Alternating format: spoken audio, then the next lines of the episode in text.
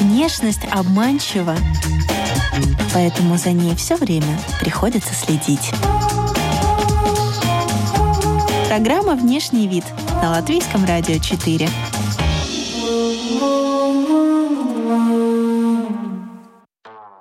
Здравствуйте, дамы и господа. Вы слушаете радиопрограмму на Латвийском радио 4, подкаст о красоте и моде «Внешний вид».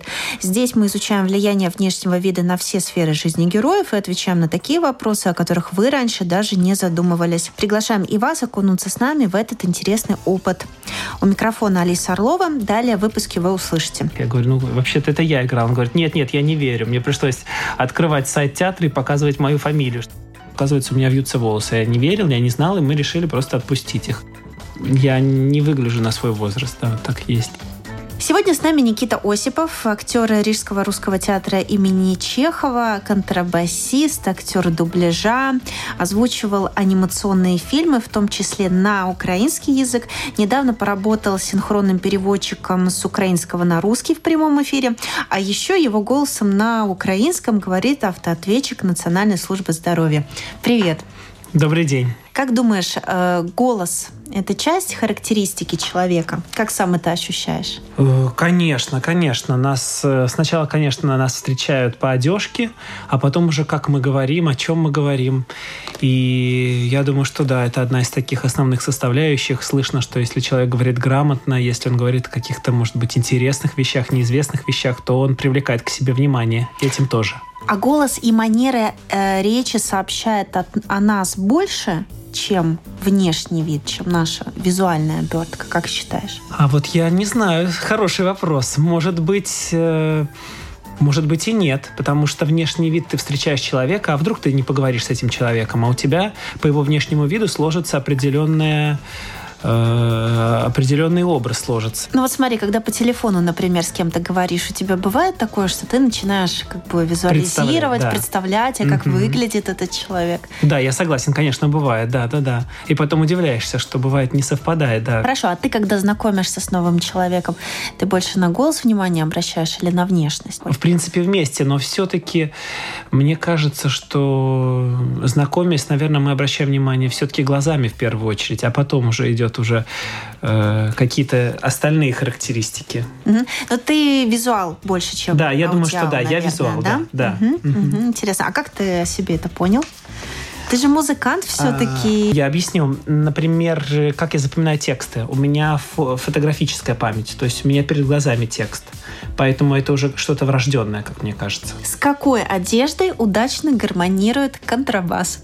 с любой одеждой, потому что инструмент настолько э, самодостаточный, и мне кажется, ну, конечно, лучше к нему смокинг, безусловно, но сам инструмент очень интересный, очень красивый, и, и в любой одежде будешь с ним вы, э, смотреться выигрышно. Так, как ты вообще попал на это отделение? Э, сейчас все расскажу. Значит, э, это, во-первых, это мой э, второй музыкальный инструмент. Изначально я закончил ударные Э, да, по классу ударных играл на ксилофоне, но это было все неосознанно, потому что э, с первого класса я пошел в музыкальную школу, закончил в седьмом классе, и встал вопрос перед семьей, что будем делать дальше. Вроде как-то по музыке есть успехи, но ударный точно не, не мой инструмент был, то есть родители ошиблись, это было по их наставлению. И как-то э, у мамы была знакомая семья контрабасистов, которые живут в Германии, латвийские музыканты – она видела их судьбу, что они э, госслужащие, хорошо зарабатывают, могут, могут себе позволить путешествовать. И вот она решила уговорить меня э, попробовать именно этот инструмент, потому что он востребованный, не часто, не так много контрабасистов, как скрипачей, например, пианистов, что сам инструмент может э, предоставить возможность э, работы. Э, ну, я согласился, поверил маме и, собственно говоря, продолжаю играть до сих пор. Да, мне этот инструмент был действительно по душе, и И, и как-то, ну, мне нравится действительно поддерживать себя в форме. И даже есть такие спектакли, в которых я играю именно на контрабасе. Кажется, что говоря о каких-то внешних проявлениях, нужно тоже смотреть. Когда ребенок маленький, еще неизвестно, станет ли он таким высоким, например, как ты, да, mm-hmm. и будет ли ему удобно играть на контрабасе. Тем более это уже был, э, по-моему, седьмой или восьмой класс, то есть уже, уже, уже рост был большой. Хотя контрабасы же тоже есть разных размеров. Это не, не да, это не обязательно он э, такой самый большой. Я, например, играю на самом большом, это, по-моему, 4 четверти он называется, но, он, но там есть разделение одна четверть, две четверти, то есть э, форма подстраивается. Много ведь есть и женщин-контрабасисток, mm. и у них просто контрабасы чуть меньше по форме. А в джазе только девушки была как раз контрабасистка. Спорный вопрос. Нет, там же был у нас мужчина, актер. Ну. Шифровался. Да, шифровался, да, шифровался под нее, интересно. Надо будет э, пересмотреть, Да, согласен. Кстати, сейчас будет в кино идти. Э, я смотрел, ретроспектива будет. Поэтому, да, вот я хочу сказать этот фильм. Но ты сам, сам такой вот по стилю, как бы ты себя определил? Честно говоря, разную, потому что э, зависит от настроения. Что-то и casual мне нравится, и что-то классическое, и какая-то такая более свободная спортивная одежда. Зависит от настроения, да. Угу. А что для тебя вообще внешний вид? Хороший вопрос. Э, и я думаю, что именно для меня, ну, мне нравится продумывать ту одежду, в которую я выхожу. Вот там с... Мне очень нравится полутонаж, сочетать полутона.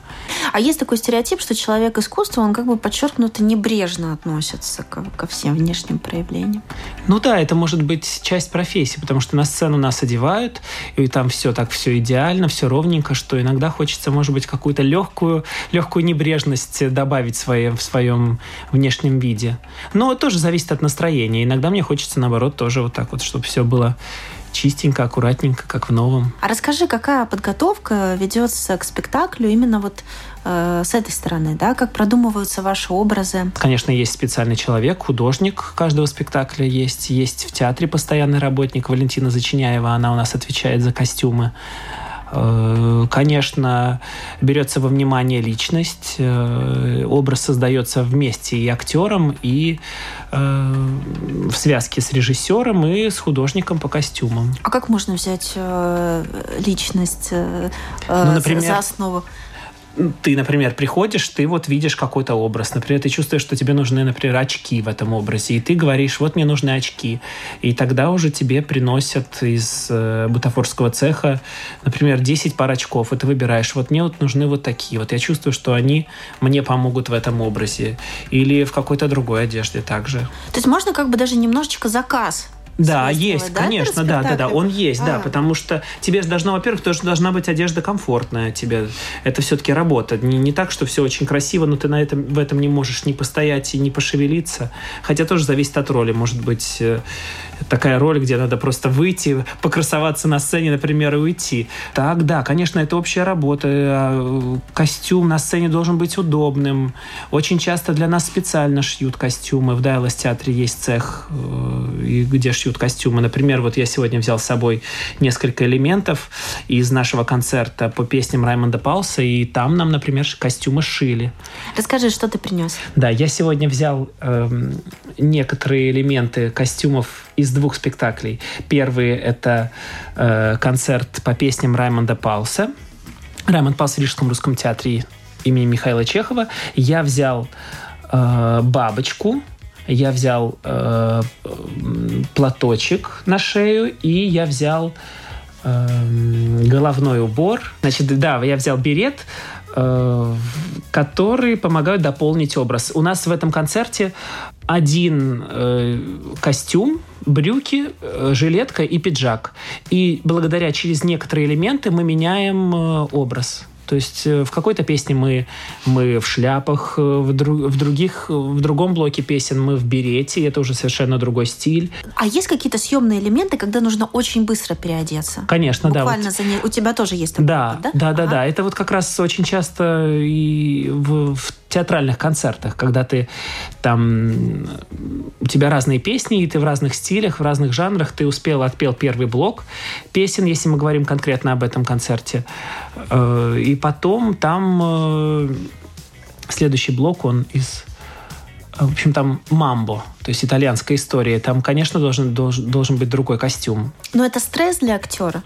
Это стресс по первому времени, но потом ты привыкаешь, и в этом есть даже адреналин ты чувствуешь, так, ты успеешь или не успеешь, потому что музыканты играют уже вступление, у тебя есть определенный промежуток времени, за который ты должен успеть переодеться и выйти на сцену на, на э, определенную музыкальную реплику. Взял еще один элемент, мне кажется, самый интересный на сегодня, это, это ушки, шапочка из трех поросят. Я играю старшего поросенка. Э, в поросятах у нас э, сделаны специально из э, Эм, не помню из чего, но, в общем, нам специально отливали э, те самые...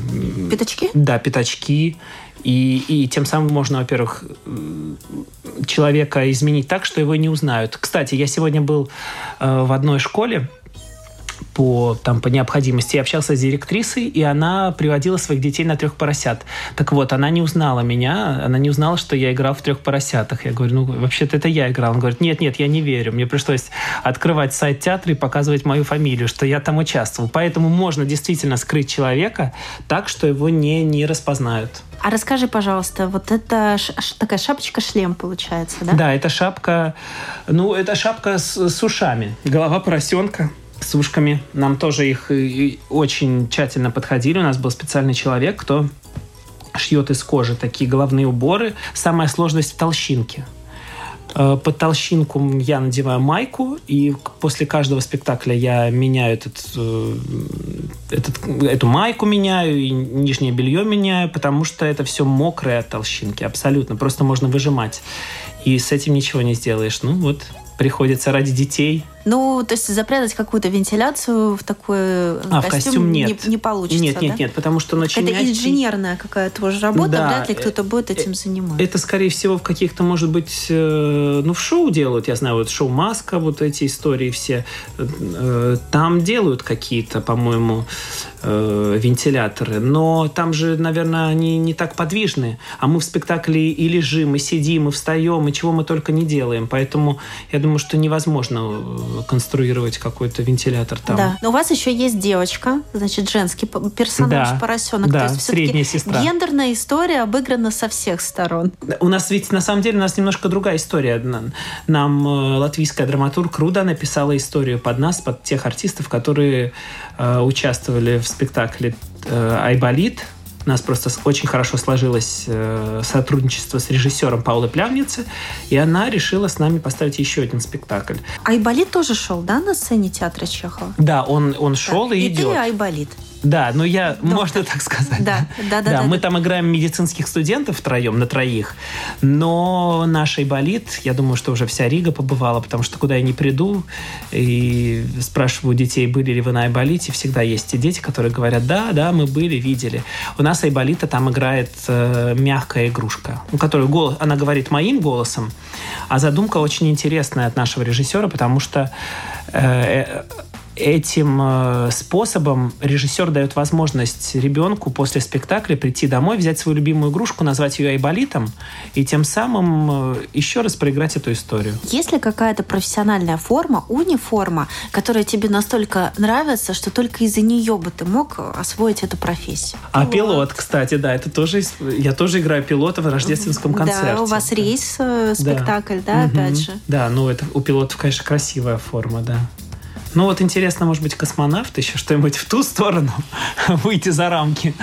У вас есть еще спектакль э, «Граф Монте-Кристо», который такой очень подвижный. Вы там очень много танцуете, да? В самом спектакле «Монте-Кристо» там э, действие, первая часть э, действия 20 лет назад, а потом через 20 лет. То есть там приблизительно 60-е, конец 80-х. Так, так придумывала художница вместе с режиссером Сергеем Анатольевичем Голомазовым.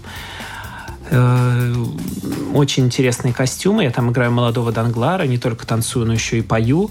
Вот это для меня сложность, потому что там между двумя, двух танцев у меня еще есть сольная ария. И вот там нужно держать свое дыхание и суметь исполнить, передать э, весь смысл и еще качественно исполнить эту песню между танцев. А костюмы у нас изначально была идея, потом мерили, искали, чтобы было удобно и танцевать. Специально делалась даже танцевальная обувь, то есть чтобы в ней было комфортно, чтобы это, она выглядела как, как, эм, как туфли, а на самом деле танцевальная обувь.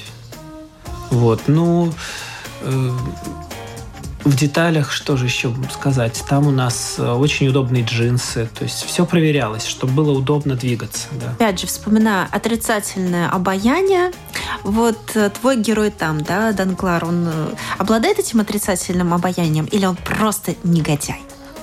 У меня есть оправдание ему.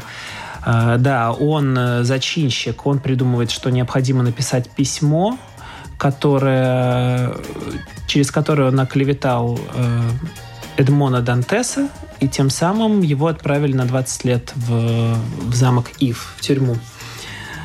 А, там все очень просто. Во-первых, любовная история и желание получить определенную работу. Он, он хотел быть э, капитаном корабля, на котором они плыли, а получает эту должность Эдмон Дантес, будущий Монте-Кристо.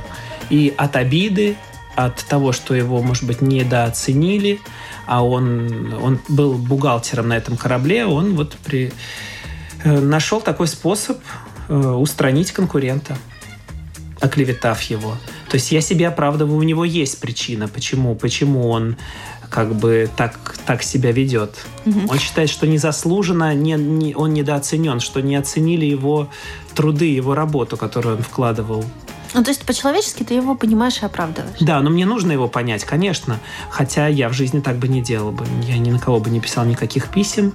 И точно не но не переходил дорогу другому человеку, не шел бы по головам. Мне кажется, это не, ну, не этично. И в любом случае я верю и в карму, то, что это, это вернется каким-то образом. Ну и это показывает э, это, этот же спектакль, что в итоге это все возвращается этим людям. Mm. Тому же Данглару у него там в итоге э, его убивают кредиторы, э, жена с дочерью сбегают, и он в итоге обанкротится. Когда действительно есть такой прием э, и в театре, и в, в кино, он даже еще чаще используется, когда э, один актер играет э, в юности, а другой играет уже во взрелом возрасте, и не всегда эти артисты похожи. И как будто бы у режиссера даже нет такой задачи, чтобы визуально они были похожи. Вот главное, как бы, чтобы по духу, наверное. А ты как считаешь?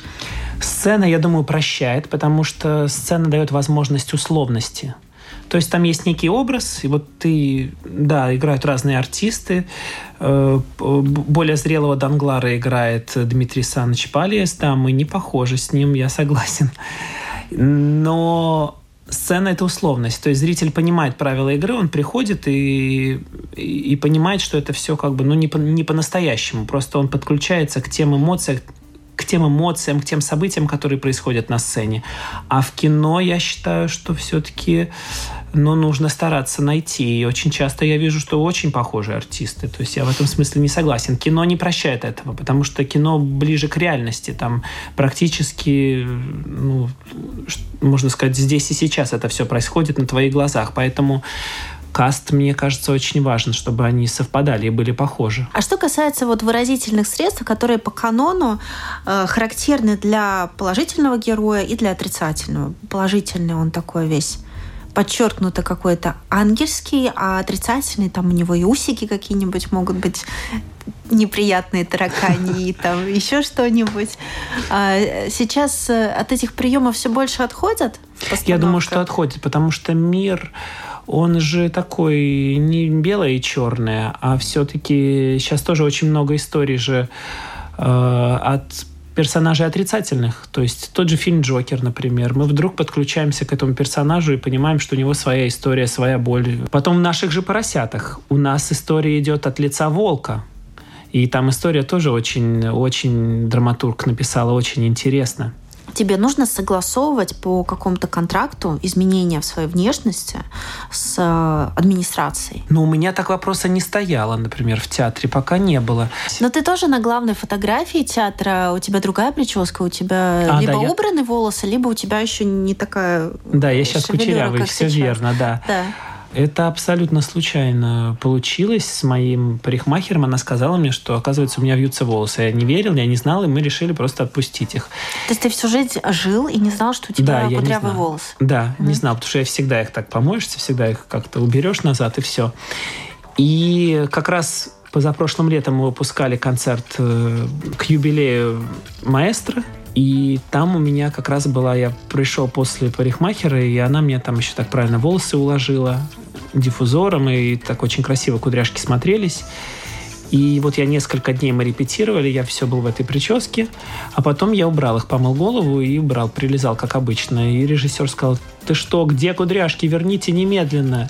И с того момента как-то вот они меня остались и в театре. То есть это может быть даже с благословения художественного руководителя. Ему понравилось, и он вот сказал, что пусть будут, потому что в этом есть какой-то, ну, мой личный почерк, если можно так сказать, потому что нет кудрявых артистов у нас в театре, и тебя, конечно, сразу узнают. Ну вот я и хотела сказать, что вот когда ты выходишь на сцену, тебя, во-первых, тебя сразу видно, потому что ты высокий очень, угу. а во-вторых, у тебя такая шапка из волос, то есть действительно да, это да. как-то притягивает. И ты это знаешь сам, ну, да, осознаешь? конечно, да, да, да, угу. это осознанно. Да, да, да, я понимаю. Я потом присмотрелся, я смотрю у всех. У меня была, ну, так сказать, обычная рядовая мужская прическа. И я понял, что такой прически, которая у меня сейчас с моими кудрявыми э, локонами ни у кого нет. То есть это может быть моей фишкой. Отличительная такая прическа. А, история про личный почерк э, артиста. Имиджевая история, да, это про его, его собственный имидж и его позиционирование себя, да, как самостоятельной единицы.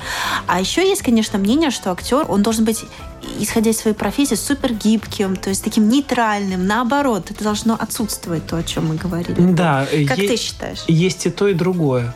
С одной стороны, э, вот если у тебя создан твой какой-то имидж, и вот ты выходишь на сцену, тебя сразу узнают. И могут сказать, а, вот этот кудрявый, вот он был вчера на сцене, нам очень понравился. И тебя сразу узнают. То есть это с одной стороны. Э, про, про узнаваемость, если мы говорим. А с точки зрения спектакля, конечно, но я, я не скажу, если мне режиссер скажет, у вас должны быть зализаны волосы или убраны волосы. Конечно, я скажу да и пойду навстречу, потому что это будет часть задумки художественной. Поэтому в этом смысле нет никакого противоречия, что я не скажу, нет, это мои кудрявые волосы, по, по, по этому образу меня узнают, поэтому только так. Нет, нет, нет. В этом смысле я очень открытый, что да. скажет режиссер, то так и будет. Хотя это тоже вместе в связке это все делается. А что бы ты хотел сделать со своей узнаваемостью? Вот куда ее вложить? Э, ну, во-первых, я хочу, я скажу, это мнение моих коллег. Очень часто мне говорят, делают комплименты, что у меня очень часто продуманные луки, что я как-то вот одеваюсь интересным образом. То есть э, мне действительно нравится эта часть, может быть, мода или как-то, ну, личный стиль. И мне было бы интересно, может быть, что-то в эту сторону даже попробовать. Э, ты, кстати, очень молодо выглядишь. Тебя спрашивают документы в магазине? Уже нет, но, э, да, я не выгляжу на свой возраст, да, вот так есть. Ну, хотя, ладно, мне всего 29, не такой уж и большой возраст, но все равно мне дают меньше. Я думаю, что это еще часть э, моего внешнего вида. Кудряшки как-то дают это ощущение легкости и молодости, зелености, не знаю. А это преимущество э, для тебя? Как ты это сам оцениваешь? Или это не дает тебе двигаться дальше и приходить к тем ролям, о которых, может быть, ты мечтаешь, более таким возрастным, характерным? На данный момент меня это устраивает. В этом нет для меня никакого э, не чувствую комплекса. Я думаю, что это нормально, тем более скоро уже будет 30 лет в мае и как-то наоборот даже начинают потихонечку давить эти цифры, начинаешь о чем-то задумываться, но в целом наоборот, это как-то балансирует. Ты понимаешь, что тебе больше лет, уже есть какой-то определенный, ну, хотя какой там, может быть, ну, все-таки какой-никакой, но опыт есть. Пока у меня нету никакого диссонанса. У актеров есть страх набрать вес? У меня есть, вот лично у меня есть. Э, но как-то я, например, не курю, очень редко выпиваю, только в компании, если на какие-то праздники. Не люблю пиво. Вот мне кажется, почему-то у меня есть страх, что вот э, Конечно, ты на сцене, это все-таки такая уже профессиональная деформация. Ты должен об этом думать, и я об этом думаю, чтобы хорошо выглядеть на сцене, э, соответствовать сцене. А почему в какой-то момент актеры, наоборот, начинают набирать вес э, для какой-то роли, да, или наоборот худеют э, до состояния измученного скелета? То есть им там просто скучно оставаться все время в своем привычном внешнем виде, да, и амплуа. Да, наверное, это попытка выйти за рамки своего какого-то определенного образа, того, как тебя э, воспринимают. Например, вот я недавно смотрел фильм «Кит», э, да, где артист, не помню, как главного героя зовут, но актер, который играл в «Мумии», и мы да, его верно. все помним как красавчика. Э, но тоже он, он сам сейчас стал крупным, и там все-таки это, это грим, то есть он не набирал веса так, так, так. Э, я был на таком показе, где был э, известный кинокритик Долин, и он разбирал этот фильм, рассказывал о том, что все-таки это был грим, но у многих, конечно, вызывает э, удивление, восхищение, что артист, которого мы знаем по таким фильмам для массового зрителя, что он появляет, проявляет себя вот абсолютно в новом амплуа. Ну, а с другой стороны, если бы он вернулся не так, а без вот этой вот э, шок, без шок-эффекта, кто-то бы разве обратил на это внимание? Кто-то бы заметил это кино? Э, наверное, нет. И если мы говорим о творческой судьбе этого артиста, все-таки у нас же есть э, определенный срок. То есть у него был определенный Э, образ э, такого героя-любовника, красавчика. И он уже вышел из той категории. То есть ему нужно было двигаться дальше. А ты сейчас вот в этой красавчиковой категории находишься? Ну, я в какой-то еще молодой такой категории, да. Да, может быть, даже детей. Например, у нас, ну, я не знаю, у нас еще нам, нам не объявляли, кто будет играть. У нас будет Карлосон ставить на, на открытие следующего сезона. И были уже переговоры с режиссером. И кто знает, кого я там сыграю. да, ну и нет, я, я еще себя чувствую, что я в такой да, в молодой категории, еще угу. молодой. Если посмотреть спектакли, в которых ты задействован, у тебя там нету какой-то ярко выраженной э, любовной линии. Угу. То есть э, Виши официант, Айболит э, и поросенок. Да, детская история. Детская история. Виват, э, королева. Да, там, Рицио. Там непонятно. Да, там знак вопроса. Да, хотя кто как прочитает. Ну, хотя там тоже там есть определенная влюбленность в королеву все-таки. Но я могу ответить на этот вопрос. У меня никогда не было амплуа героя-любовника, и я думаю, что его и не будет. Потому что еще изначально мой мастер Михаил Борисович Борисов, когда учился в ГИТИСе, он определил мой, мой жанр как э, э, сложный герой с отрицательным обаянием. Ну, то есть вас отпускают в большую жизнь э, вот с этим ярлыком? Ну, он есть, этот ярлык, но бывает не совпадает мое внутреннее, это, конечно, сейчас уже все-таки это все стирается, безусловно. Ты можешь и то, и другое, но я не чувствую какой-то потребности в, в любовной истории на сцене. Мне да, хочу сказать, достаточно этого в жизни, но как бы я свободен, в принципе, поэтому, э, да. Мне, например, вот э, если, если бы Алиса спросила роль моей мечты, у меня есть мечта. Мне хотелось бы сыграть э, пьесу, которая называется «Контрабас» Зюскинда. И там тоже это очень интересная, интересная история. Это музыкант-контрабасист, который мечтает э, о не, о, об одной девушке, играет в оркестре и все пытается решиться, сознаться этой оперной певице молодой, что он, что он в, не, в нее влюблен. Он такой абсолютно одинокий человек, и это история о его каких-то внутренних самокопании, о его внутреннем самокопании, о, о переживаниях. И, ну, такая сложная история. Он вот, кудрявый? ну, в моем исполнении, скорее всего, он будет кудрявым. Да, мне хотелось бы когда-нибудь дорасти до этой роли и, и, и исполнить ее. У нас еще есть парочка быстрых э, вопросов-ответов, да, в завершении программы mm-hmm. подкаста. Внешность обманчива, поэтому доверяйте внутреннему ощущению. Что взял бы с собой на необитаемый остров? Тогда мой ответ будет контрабас. Э, что положил бы в капсулу времени для потомков о своей работе? Диплом выпускника ГИТИСа. Кстати, вот ты сказал про образование, а мы с тобой эту тему не раскрыли. Откуда ты украинский язык знаешь? Ты его вроде с первого класса же учишь, да? Да, все верно. Я учился в Рижской украинской школе. Uh, у меня нет прямых потомков из Украины, но я жил на той же самой улице, где была эта школа, и родители решили пусть ребенок поспит подольше с утра, и, и отправили меня в украинскую школу. Если внешность – это послание, то о чем твое послание миру, о чем ты говоришь? Я думаю, что вообще мое амплуа как я считаю, это может быть э, персонаж со сложной судьбой, но при этом с комедийным началом. Может быть, даже если для тебя что-то на сцене происходит драматическое, а зритель улыбается дарить людям положительные эмоции и самому заряжаться от этого. С вами был Никита Осипов, актер Рижского русского театра имени Михаила Чехова. Пожалуйста, следите за своим внешним видом и слушайте программу и подкаст «Внешний вид». Друзья, нас можно слушать в радиоэфире на Алтвийском радио 4 по четвергам после выпуска новостей в 10 часов утра и на всех подкаст-платформах. У микрофона была Алиса Орлова. До новых встреч, новых трендов, новых гостей и новых тем. До свидания.